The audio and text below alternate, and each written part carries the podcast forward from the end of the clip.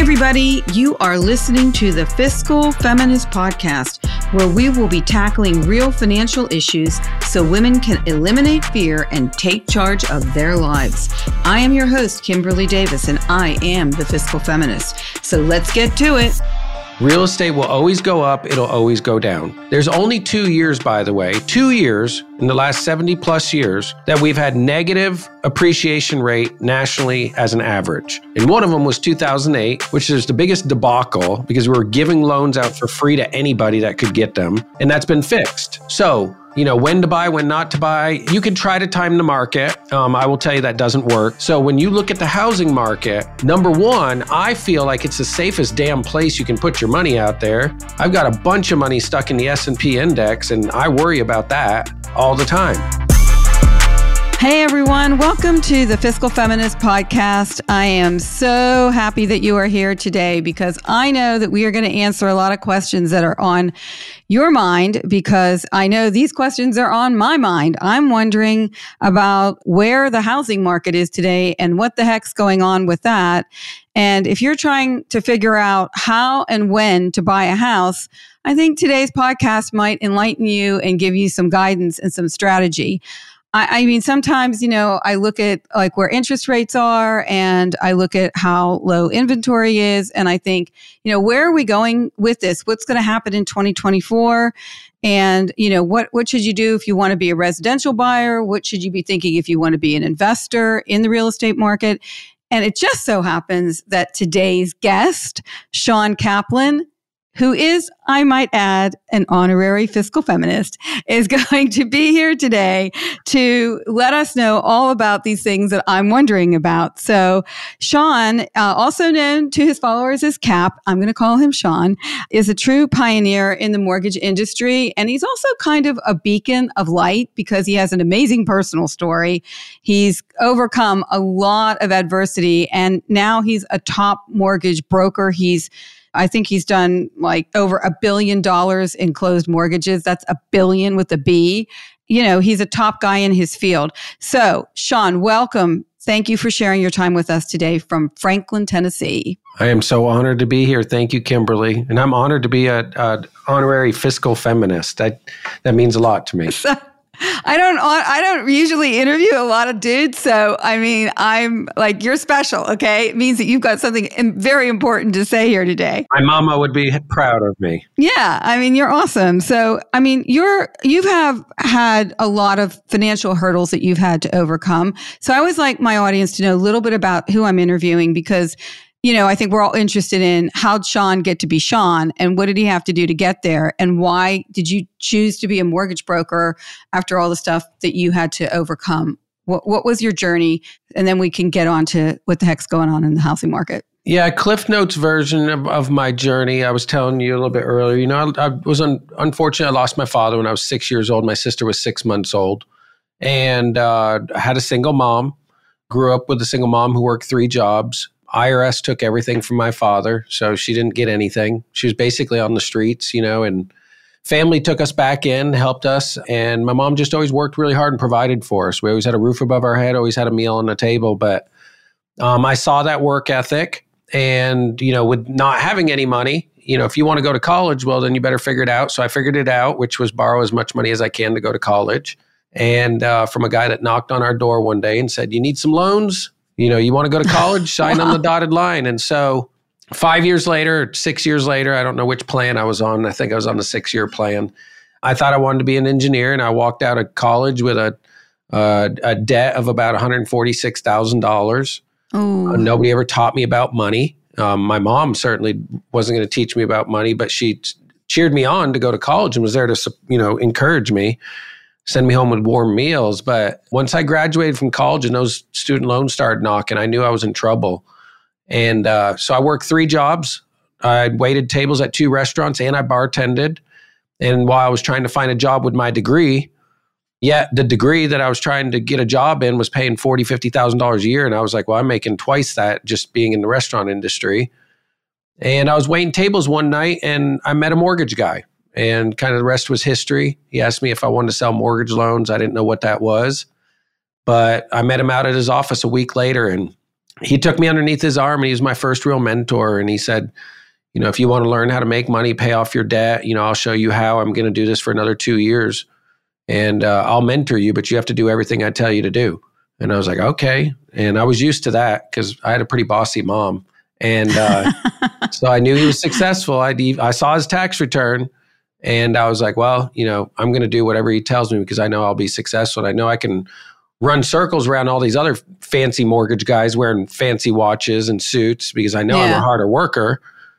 And what was cool about the mortgage industry was it wasn't sports, it wasn't music, it wasn't things that you had to be born good at. I at, at mortgages, I was like, wow. So if I just work harder, get always get better, I can be really successful in this industry. And that was kind of the rest was history. I just I've always been on this 23 year journey now of just getting better every year, trying to be better, uh, breaking things to make them, you know, fix them, and you know, improve systems and processes and you know, I'm very, very fortunate. I'm not the one of the biggest in the country, but I've been a top producer, probably top one or two percent, you know, for eight, nine, ten years running, and it's been a great career.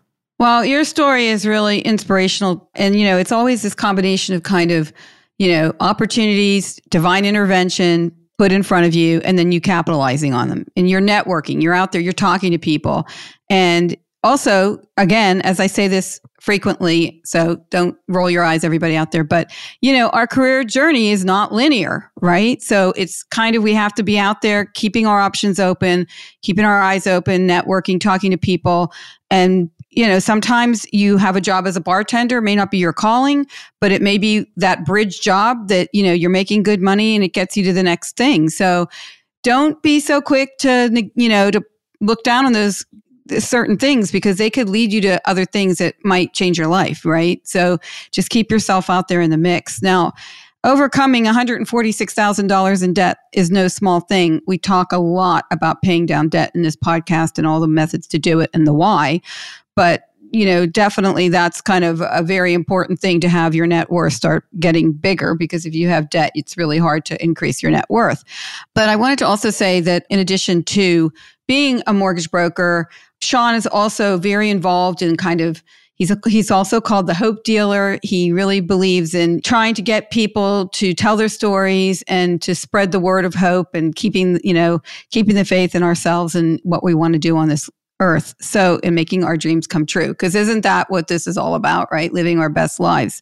That's right. So, the first question I want to ask you, and I mean, just because I'm sure a lot of people are a little, some people are confused by this. I know the answer, but I need you to explain it.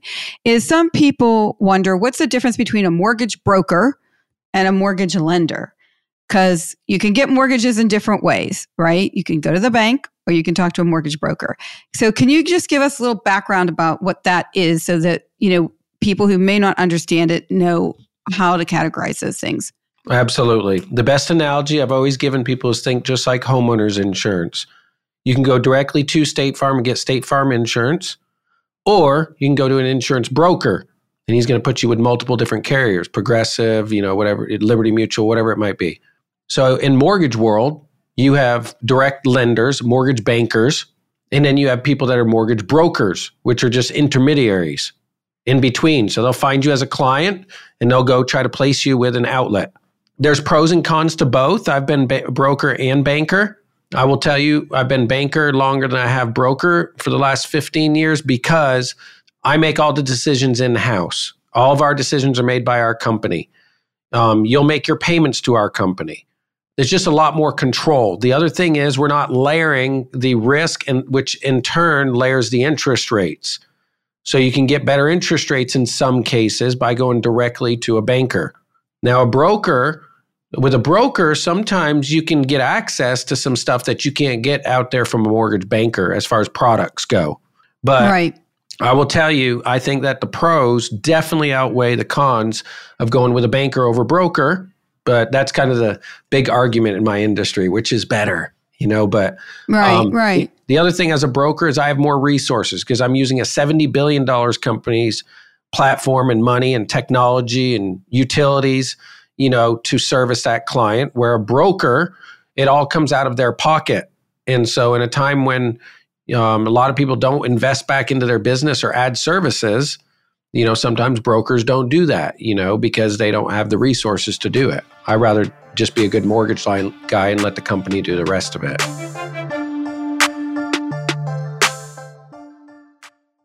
Ignorance is not bliss. As women, burying our heads in the sand when it comes to our money has dire consequences. But yet, so many of us have employed this detrimental strategy. After over two decades of experience, I've discovered that women face a twofold crisis of competence and confidence regarding how they approach and handle finances. It's time to close that gap. I wrote The Fiscal Feminist, a financial wake up call for women to teach women how to take charge of their money and control their financial destinies. This book will help you achieve financial literacy, establish the right tools and rules for managing your money and relationships, and to plan for your future.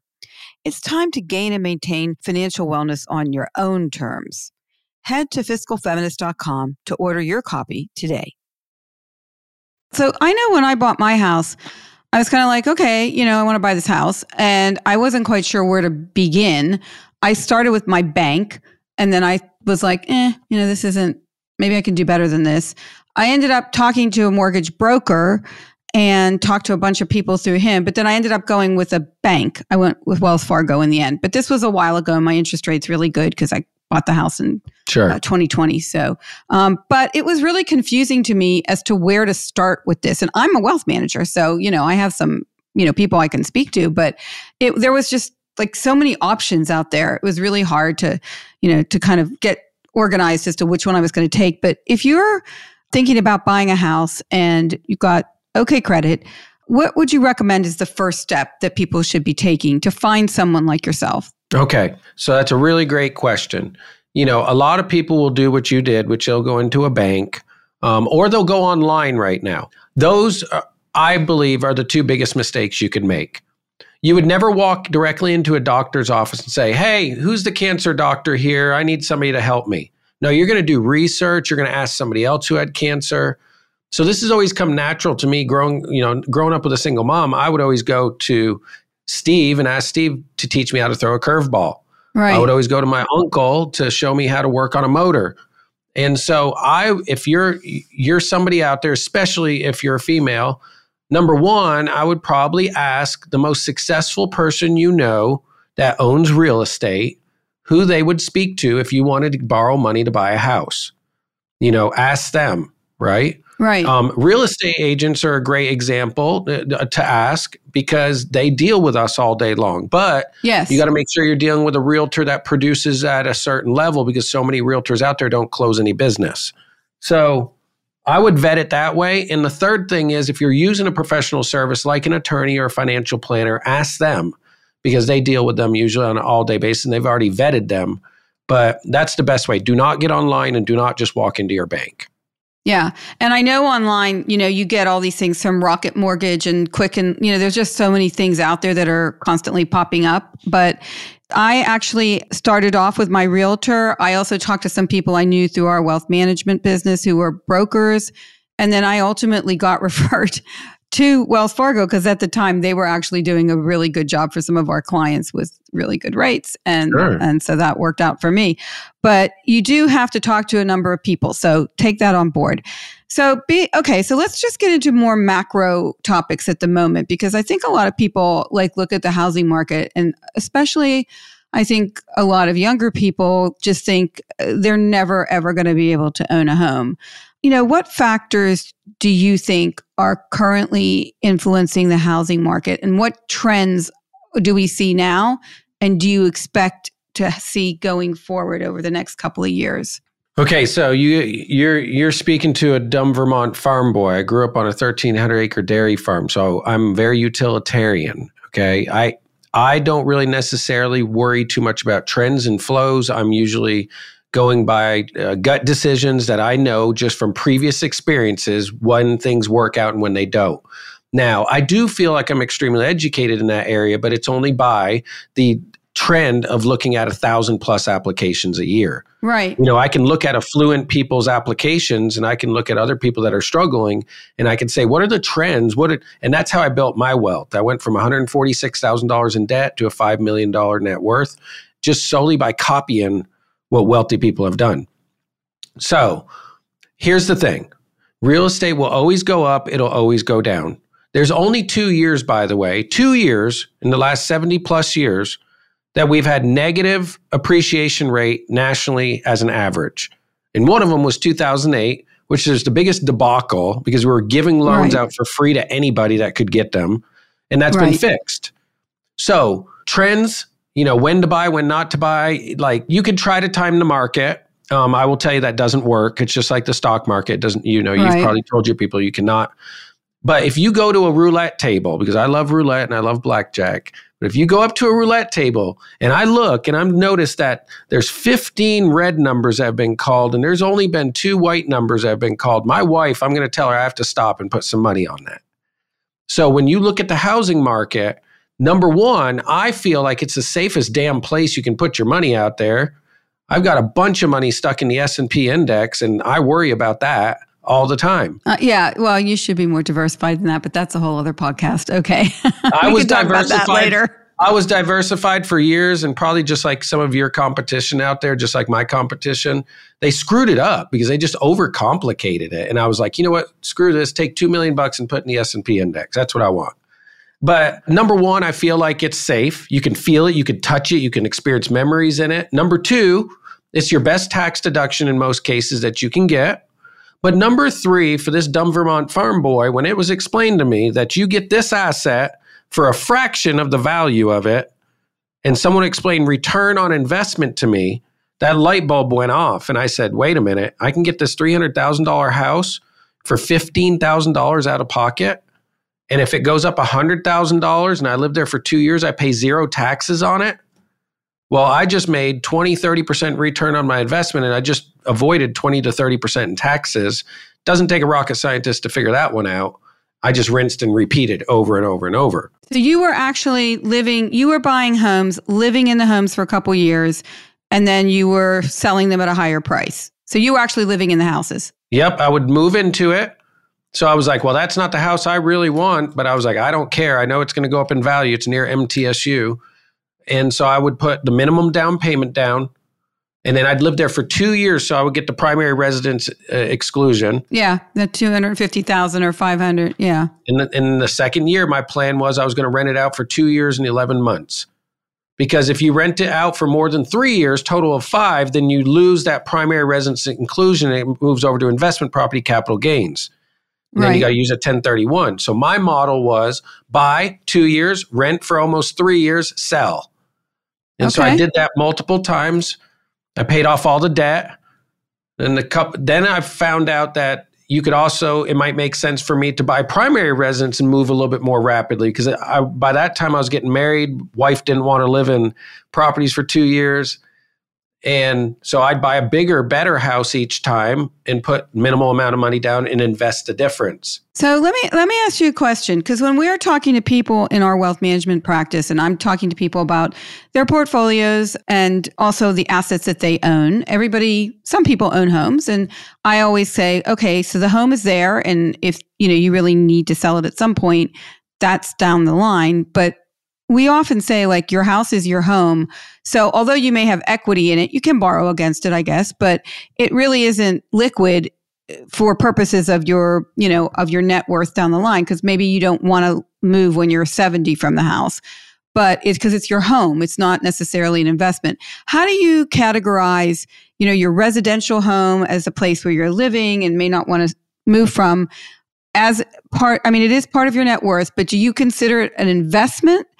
Um, or do you think of it more as just an asset that you're holding because you really love your home and you don't want to sell it?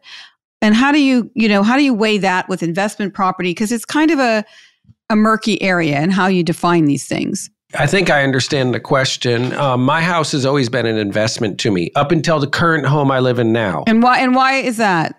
Because it was a means to get to the home that I've had up on the wall for seven years. Blueprint farmhouse, twenty acres. Get back to my roots that was there on the wall. And so I always knew that those houses were a means to get where we wanted to be. Um, the, the two houses before the one we built, we really loved those homes. And I was like, man, what would life be if we would have just stayed there? Probably would have been able to pay them all off, had a bunch of money in the bank, you know. But now we live on 20 acres. It's a New England farmhouse. It's just our dream property.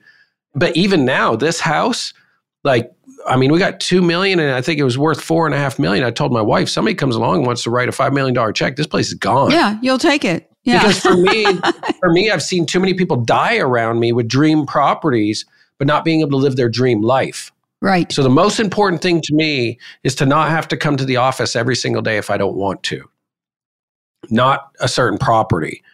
So that really is just a, a mindset question for somebody on how they want to handle it. But I think if it's not your dream property and you're not in a place that you could independently retire, then you should be shifting your thinking to how can I leverage real estate to get this ROI and get this money so I can then live the way I want to live or live in the property I want to live. Yeah, and I love this idea, especially for younger people. Instead of like saying, okay, I'm not going to buy a house unless I can buy this, you know, this dream house that I have in my head. Maybe start small and, you know, do what Shawn did because by buying these other homes, he was able to leverage up and, you know, he kept, he was able to just keep going and getting bigger and bigger. And he was using it as part of his financial plan to increase his net worth by being flexible. So there is that.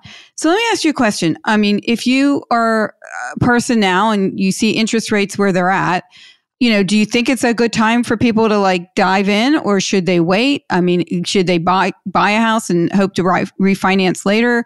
What how are you advising people and you know, what kind of interest rates are you seeing people paying now? I mean, we, we know what it is on a 30 year, but I want to hear it from you.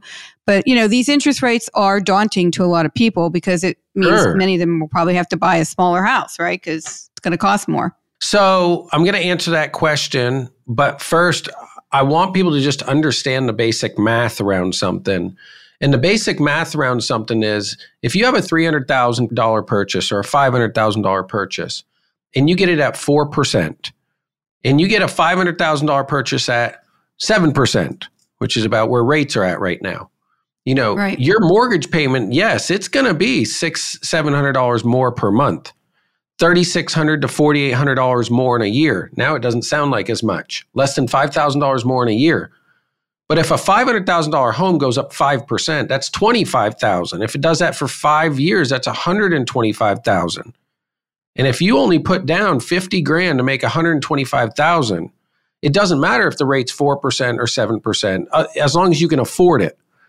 So right. I love following Barbara Corcoran, Glennda Baker. They're two ladies that I really admire mm-hmm. and I pay attention to. And both of them have said the same thing. This is exactly what's going to happen. You know, I could be wrong. And if I am, like, come back and this interview will haunt me. But I've been saying it over and over. These interest rates will come down Yes. You know, b- barring some sort of nuclear war, whatever, something really bad happening, these interest rates will come back down. Now, here's what's going to happen. Everybody that's sitting and saying, I'm waiting right now, is all of a sudden going to feel they're going to get FOMO when all of a sudden people in five and a half, six percent range say, Oh my gosh, my cousin's now buying a house. We should buy a house and the market's going to r- rapidly grow, uh, pick up momentum faster than anybody's going to be able to time it. And then they're going to jump in and say, I should buy a home too. And we're going to be back in the overbid, waiving appraisals, waiving inspections, cash offers are winning the game. And you're going to be left out. And that's going to buoy those home prices up 10 and 15 and 20%. In my opinion, w- more rapidly than it was two years ago because our inventory is more depleted. Yes. And we've been building up home buyers, a pent up demand. They said if interest rates go down by 1%, that 2 million home buyers will hit the market. We'll go from 4 million home buyers to 6 million. Well, we barely have over a million and a half homes that are actively listed right now. So, you know, you're going to be paying a lot of money for the Tickle Me Elmo if you wait. Yeah, I haven't thought about that in ages. Remember that? It was in the store and you wanted to go get one and people would buy it yeah, and turn around and sell them on line, eBay right. for $500. Yeah. Yeah.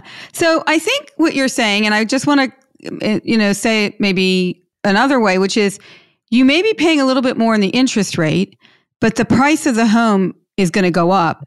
And the acceleration in the price of the home is going to maybe offset the price that you're paying in interest. Absolutely. Because you'll be able to sell it for a lot more because your your your your price expansion may outweigh over time the additional interest that you're paying. Talk to me a little bit about okay, I'm a person, I've got a mortgage at 7%. now interest rates go down. What should I do? Yeah. So about a year ago, I was on a podcast interview and uh, I said the interest rate is temporary, the house is permanent. Two weeks later, somebody that I know came up with this cute little slogan that said, date the rate, marry the house. So I will take credit. Like that. that. yeah, love that. that. That quote that everybody has been saying for over a year, it came from my podcast interview. But the truth is, the interest rate is temporary. You can refinance it once a year, twice a year, every two years, whatever. And so what happens is you've already got the home at the value before it exploded. But then when it went up and then interest rates went down, well, now you can leverage that lower interest rate, replace the mortgage loan is all you're doing. You know, for people that want to know, all you're doing with a mortgage loan at 7% is a new bank is replacing it at a lower interest rate. And the best thing is you get to use that new improved value of that property too when you refinance, which will benefit you. So if somebody, especially people going through a divorce, they should be going, in my opinion, and they should buy a new property, put 10 or 20% down if they can, and invest the difference and put it on the sidelines because they're probably going to refinance that loan in the near future anyway. And at least they'll have investments to fall back on and they'll be, you know, multiplying their return on investment in their home and also in their wealth that they've sat with their advisor. I'm curious if there are different things that people have to hit for refinancing compared to getting a regular, you know, your original mortgage. What are brokers, the banks, what are people looking for for people to hit, you know, to be able to get a mortgage? Like I know people are right now feeling a little bit stretched. Uh, you know, they've been paying higher prices for a while. Like you, I believe interest rates are going to start going down in 2024. I think the Federal Reserve is going to have to do that at some point. Um, will it ever get down to one percent? No. no. Again, but it will get it will get down. And so, but when you're trying to buy a house, I think a lot of people just feel overwhelmed and think, well, what do I have to do to be able to afford a house? So can you just give us like the basics of that? Like I'm maybe I'm a single mom trying to buy a house or maybe, you know, we have too much debt or whatever it is. What should people be trying to do to get themselves to a point where they can be approved for a mortgage and not have, you know, an exorbitant interest rate and have the process go as smoothly as possible. Absolutely. Okay. So I'll go into that vanilla question, but first I want to give it some sprinkles because you know some of your listeners are saying, yeah, but you guys don't know interest rates are going to go down. You're correct. We don't know interest rates are going to go down. I've had a bunch of people like send me hate mail and DMs. Let me just ask you this question so this current administration isn't exactly doing amazing. And if Powell was to lower the Fed funds rate just by a quarter today, and it got in the news, what do you think would happen to the housing market? People would go oh, crazy. I, crazy, so yeah. This administration, which he's a lawyer, not an economist, they're just holding on to that. And as we get closer to the election, they're going to encourage the Fed to lower the Fed funds rate because there's not really going to be a lot of other choices and Jerome Powell belled to say, I fixed inflation. I'm not the worst Fed chairman in history anymore. So when that happens, don't be kicking yourself if you didn't do something and capitalize on this investment. This is what the mortgage companies and the banks look for right now. I call it the three C's credit, capacity, and collateral. The first C is you have to have a credit score that qualifies.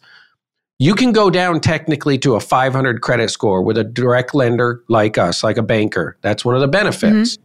Sometimes with a broker, you might not be able to, or some other smaller local banks. Most of them are at like a 600, 640 credit score minimum. Okay. But technically, per Fannie Mae and Freddie Mac and FHA, you got to have a 500 credit score. Second thing we look at is on that credit, the second C is capacity. What is your income versus your debts? Okay. Now, your income is your job. You don't have to have the same job for one or two or three years in a row. A lot of people have that misconception. You just have to have consistent job history. I've had people with eight different jobs. Okay. So you can have different jobs. You just can't be out of work in general more than 60 days. Okay. That's good to know because I've always thought people needed to have, you know, three years of this I always have a pro. I have had I- issues, although you know, because I'm not a W two employee. Right now, that's a different ball wax. Yeah, so that was a whole other ball game. But you know, we overcame that because I have longevity. But I've always thought people needed to have these consistent jobs. So this is good to know. Yeah, if you have, um, if you own your own business or you're you're a commission individual or bonused individual primarily, you can get a loan, but you have to have at least one year tax returns, if not in most cases two years now. Yeah. But if you're a W two hourly salaried employee, we're going to take your monthly income gross before taxes, insurance, any expenses, which is another thing people misconceive, is we'll take your gross income and we can use 50% of that in general towards mortgage, car payments, credit card monthly. So if you make 5000 a month, I got about 2500 that I can use towards a combination of car payment, credit card payment and a new mortgage. And that's how I qualify and reverse engineer what you, what you would be able to buy when you get pre-approved and pre-qualified. The last part is uh, uh, is collateral, which is the property, and you can you can buy new construction, you can buy an existing home, you can buy a townhome, you can buy a condo, you can buy a mobile modular home, but in general, that property needs to be in move-in ready condition. If it's not, and it needs to have some major repairs done to it for you to live in it, then you probably are going to have to look at an alternative type of loan. But in general, it's like a car. If the key will start up and you can live in it, then your collateral is probably going to be okay. Yeah. So those are the things, you know, if you're thinking about buying a house, just make sure you got your credit card debt, you know, not out the window, burgeoning crazy because you're not going to get approved and make sure that you understand this capacity idea of how much you're going to have. You know, there's kind of a ratio of what you're going to be spending on your fixed expenses and so on and so forth that they're going to be looking at, and making sure that you're that you can you can handle all those things and not end up on the street penniless. A couple of years ago, I realized the need for people people would would be hesitant to talk to a real estate agent because they were afraid that they would have to buy right then you know, or, or high pressure sales tactics. So about two years ago, I started something called my Mortgage 411. And what I tell people is, hey, this blueprint, this 30 minute meeting you get with me, a guy that's done loans for 23 years, I still do it myself. You get 30 minutes with me, and six to 12 months before you buy, I recommend you go through that. And it's going to tell us where are you at credit wise? What can you do to improve it to get be- the best interest rates and lowest cost? What do you need to expect to have as money in the bank or cash out of pocket, like types of down payments to fit what you're looking for? And it gives people a tangible blueprint and goals to kind of aim for, you know, versus just kind of running into, hey, hello, I'm here. I want to buy a house. Yeah, which is, I think, what most people do. Hey, let me ask you a question. So you're, this is my mortgage 411. I love this idea.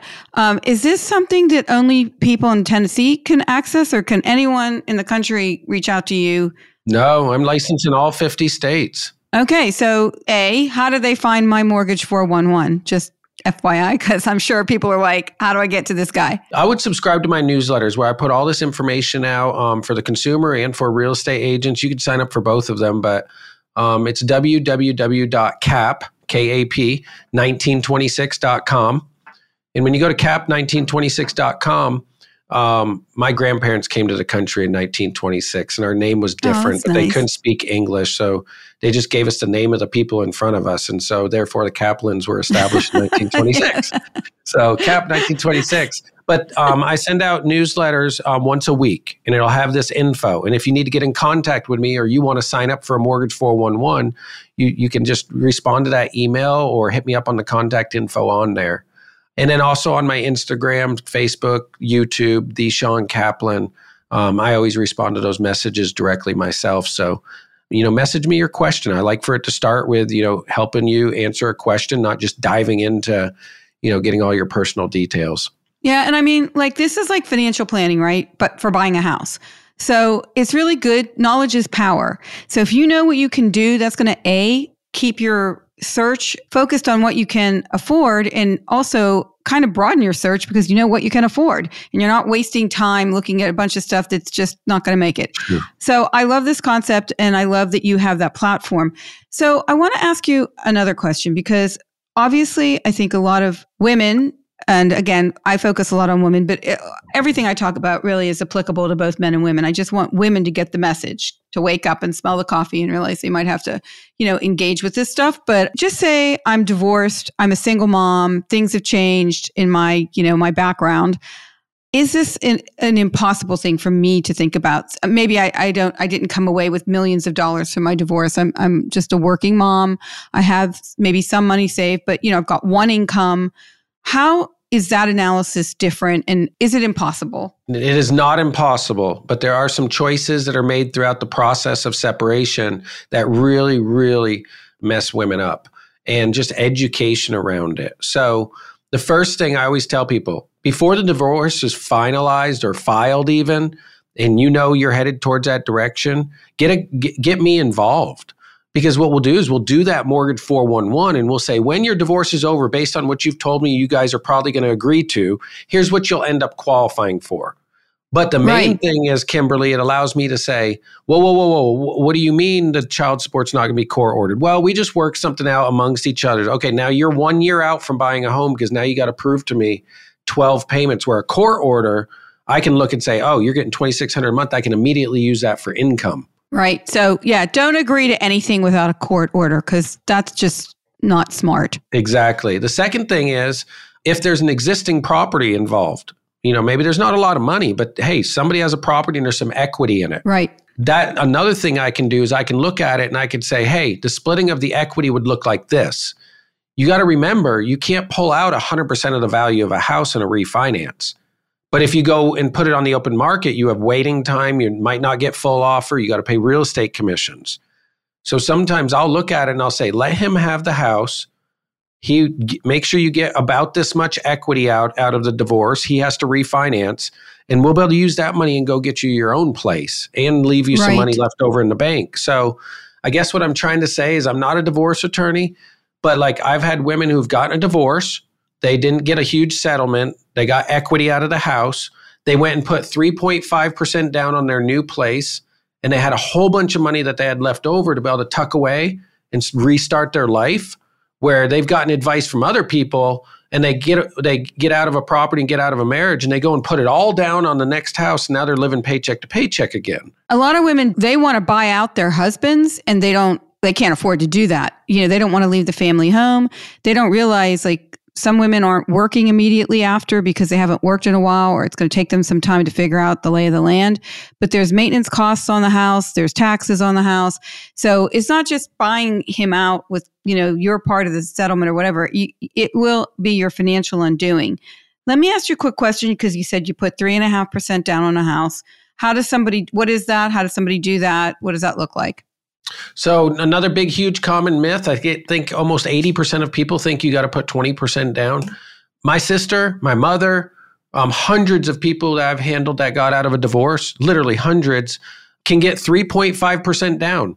And so that's the minimum required down payment. It's a 30 year fixed uh, loan. It's really low interest rates. Taxes and insurance are included. And what most people do is they'll keep it for a year or two or three until rates drop and then they'll refinance it to a conventional mortgage loan at that time that has no PMI. Okay. So I don't want to get into PMI and all that, but when you put 3.5% down, you pay some PMI. Which is mortgage insurance. Correct. But that mortgage insurance is 50 to 150, 200 bucks a month. And I'd rather see a single mom with two kids end up leave $30,000 in the bank and have a manageable mortgage payment than to go into a property with no money in the bank but pay no PMI. And yeah, so, I agree yeah, with you. 3.5% down. You can also do 5% down, uh, which gets a little bit better rate. And anybody can qualify for those loans.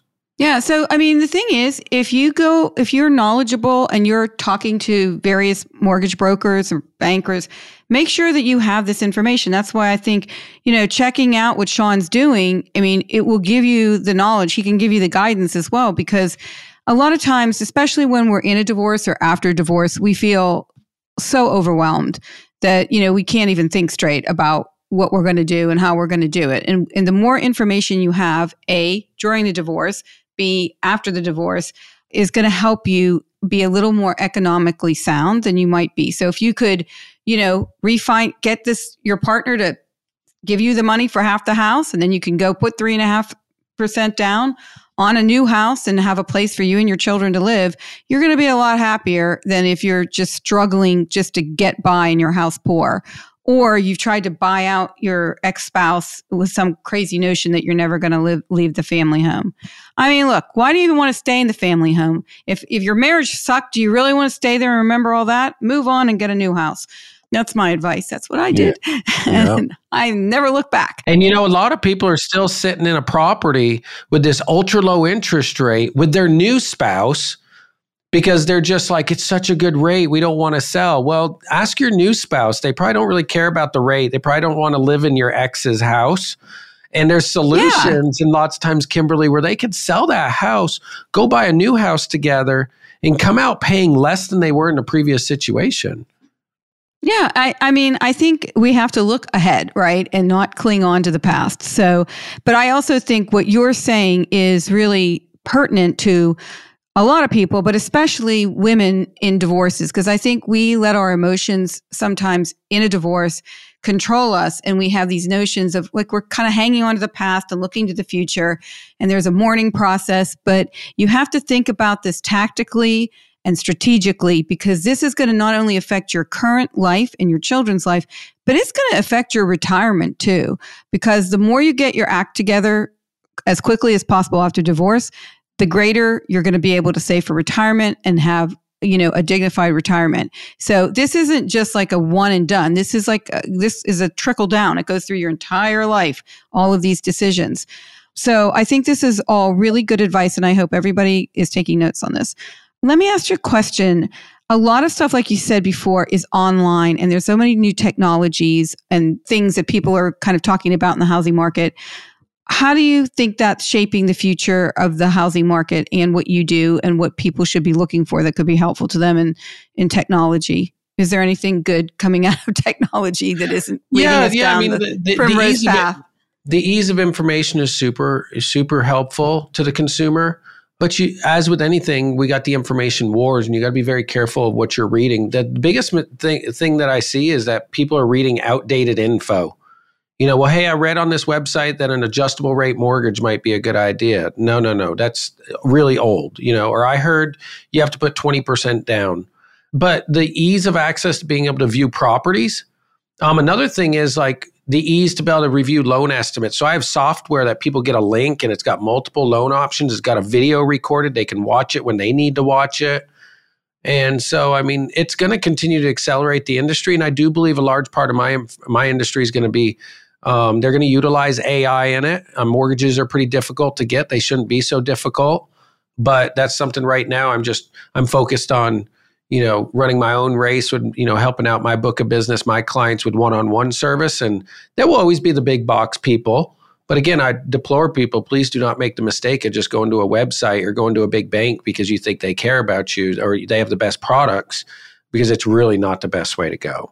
No, and they're very structured. So you have to understand like that these big entities are very, very structured and there's not a lot of wiggle room in these things. So if you need something that's a little more fluid and also just to get, I think, a, I love this. I, I want to go back to my mortgage 411 because I think that's a, a really good way for people to get like a, a plan going that is realistic and helps them get the house that they love and can afford. So, before we wrap up, is there any specific things, tips, strategies that you can tell borrowers and investors that they should, you know, be thinking about over the next year or two? Because, as you said, I believe, you believe, interest rates are coming down. They will, maybe not immediately, but I think they will slowly start coming down in 2024. Certainly, 2025 they will be, they will be. And you guys can shoot me uh, later if I'm wrong and come back to me and say I was wrong. But I don't think I'm wrong, so that's why I'm going to say it with verve. But you know, if I'm thinking, okay, I'm going to make my move in 2024, what should I be considering? And is there anything I should be considering, or should I just, you know, call you and go for it? you know, besides plan early and often, you know, real estate is seasonal. I mean, you think about like right now during the holidays. I mean, it takes a crazy person to list their house for sale during November, December, and January. They got to be pretty darn serious, right? Right. So then you get into February, March, you know, and then things are going to start picking up, you know, April, May, June. So you want to be timing, you know, your real estate investment strategy seasonally also. But again, I just don't think you can time the market. I, I would tell people the sooner you get in on the investment, the more it's going to go up. right? So the sooner that you can capture that investment, you'll actually have a return on your investment sooner. And so for there's no reason to continue to wait because you're only risking rates going down and when they go down the market's going to take off and then you're going to be on the back end of that opportunity. So I would plan on buying a house in Q1 of 2024 if it was me. Um, mm-hmm. Otherwise, Q2 and Q3, I think you're starting to really play with fire that you could really miss an, a, a, curve. And I mean by a curve like a $350,000 house being worth $400,000 in six months. That's a huge gain. I would rather pay 350 than 400. Waiting will not get you anywhere. I talk to so many people and they just by default, like you're walking in a department store, they just automatically say, uh, just just waiting, just looking around. Are mm-hmm. you really? Because you stepped into the store, or do you just not want to get hassled to get bad information? Find the right people, plan early and often, and don't overthink it. That's my advice. I think that's really good advice. And I just have one more question. Sorry, I have so many questions. Um, but if someone were to be buying a house in 2024, or even now, I think there might be fewer people looking at houses. So you probably aren't going to get, maybe you will get into a bidding war, but I don't know. Like, it kind of seems like because people are reticent about the interest rates, you might end up having a, you know, if you are qualified, you might be able to get something instead of waiting when everybody else is out there and there's like 50,000 bids, you know, for one house. So something else to think about. But I think if you do it right, you know, all times are the right time. So I think, you know, Shawn's given us a lot to think about and some great guidance.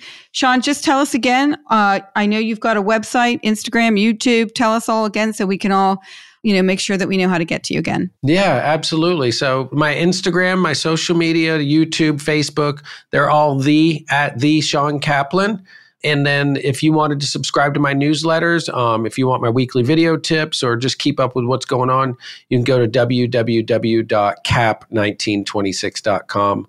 And uh, I'll be happy to answer any questions, engage with anyone. And uh, I put out some pretty good content. I try to do things the opposite of what everybody else is doing. I try to make it engaging, short, easy, bite size, and applicable and useful. So I hope people will subscribe. Well, thank you so much for your time. I've learned a lot today, and I think a lot of people out there have learned a lot. And hopefully, they're going to hit you up and get some advice one on one because I think you seem like a really organized, strategic guy to get the job done. Thank you, Kimberlee. So, thanks, guys, for joining us today. Until next time. Thank you for listening today to the Fiscal Feminist Podcast. Please take a minute to subscribe to the podcast on your preferred podcast platform.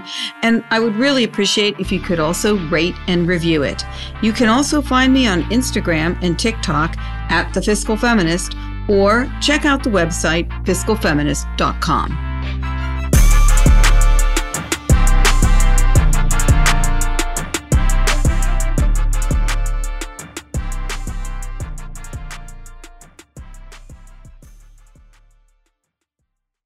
Ignorance is not bliss. As women, burying our heads in the sand when it comes to our money has dire consequences. But yet, so many of us have employed this detrimental strategy. After over two decades of experience, I've discovered that women face a twofold crisis of competence and confidence regarding how they approach and handle finances. It's time to close that gap. I wrote The Fiscal Feminist, a financial wake up call for women, to teach women how to take charge of their money and control their financial destinies. This book will help you achieve financial literacy, establish the right tools and rules for managing your money and relationships, and to plan for your future. It's time to gain and maintain financial wellness on your own terms.